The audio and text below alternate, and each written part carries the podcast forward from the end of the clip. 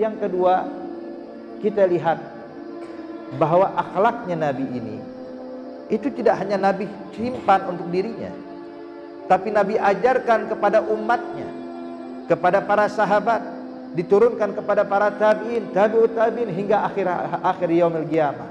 Sampai saat ini hadirin, akhlak rahmatnya Nabi Muhammad tidak pernah putus.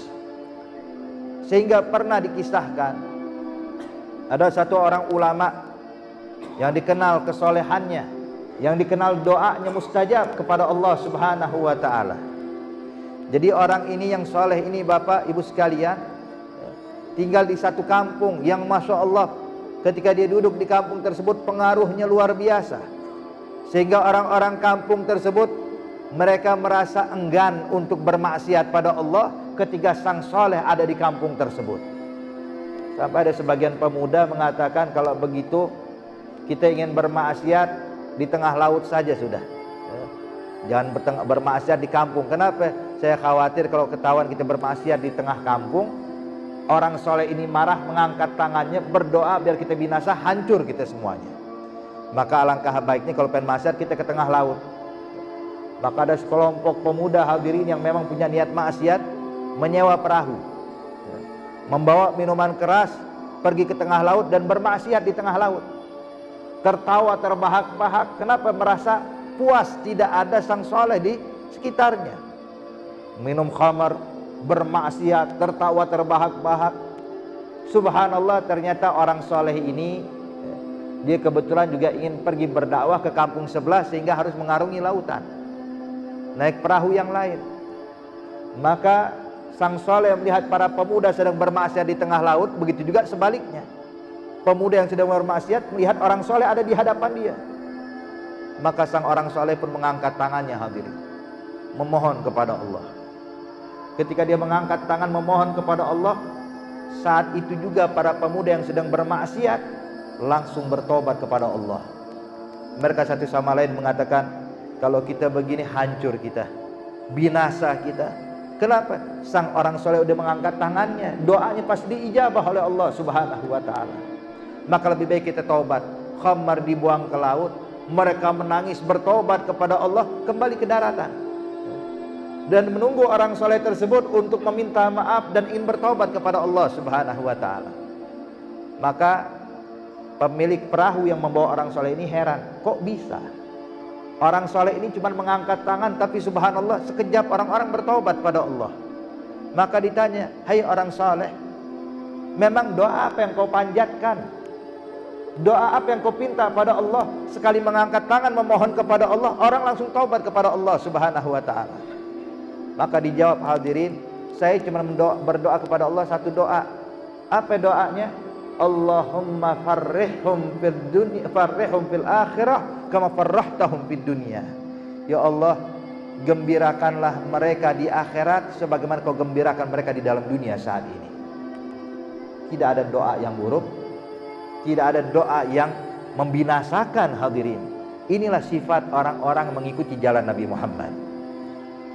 Sampai terakhir ada salah satu guru daripada guru kami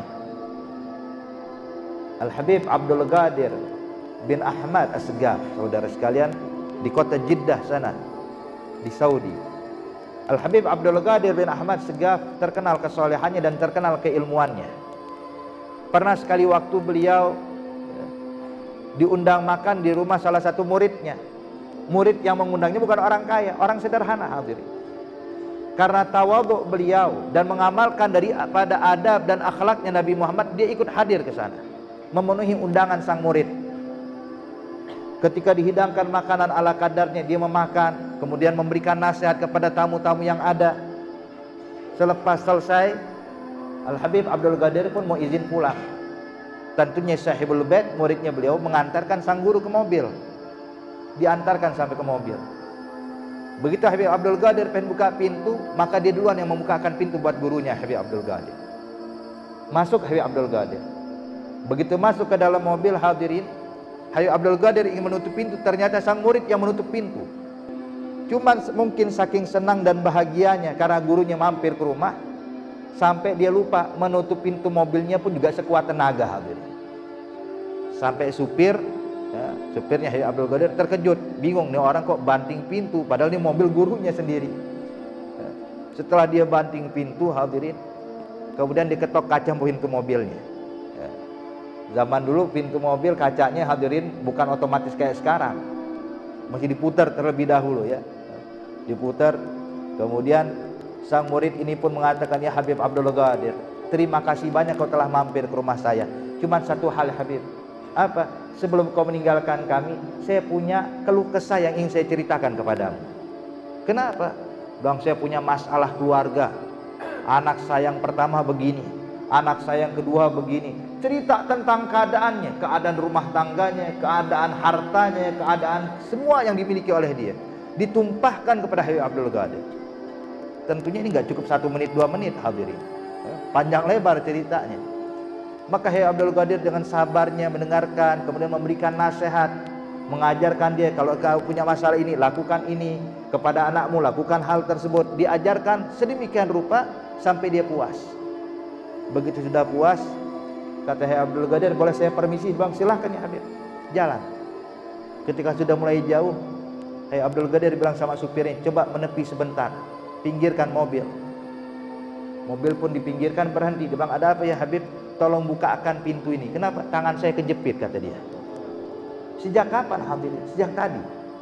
Sang supir turun, dia buka pintu, tangannya sudah berdarah. Kata dia Habib Abdul Qadir, kenapa nggak bilang dari tadi? Kata Habib Abdul Qadir, saya khawatir dia bakal sedih kalau melihat keadaan saya seperti ini. So, ada rahmah. Kasih sayang sudah mulai hilang dari kita hadirin. Beliau pernah menasihati murid-muridnya.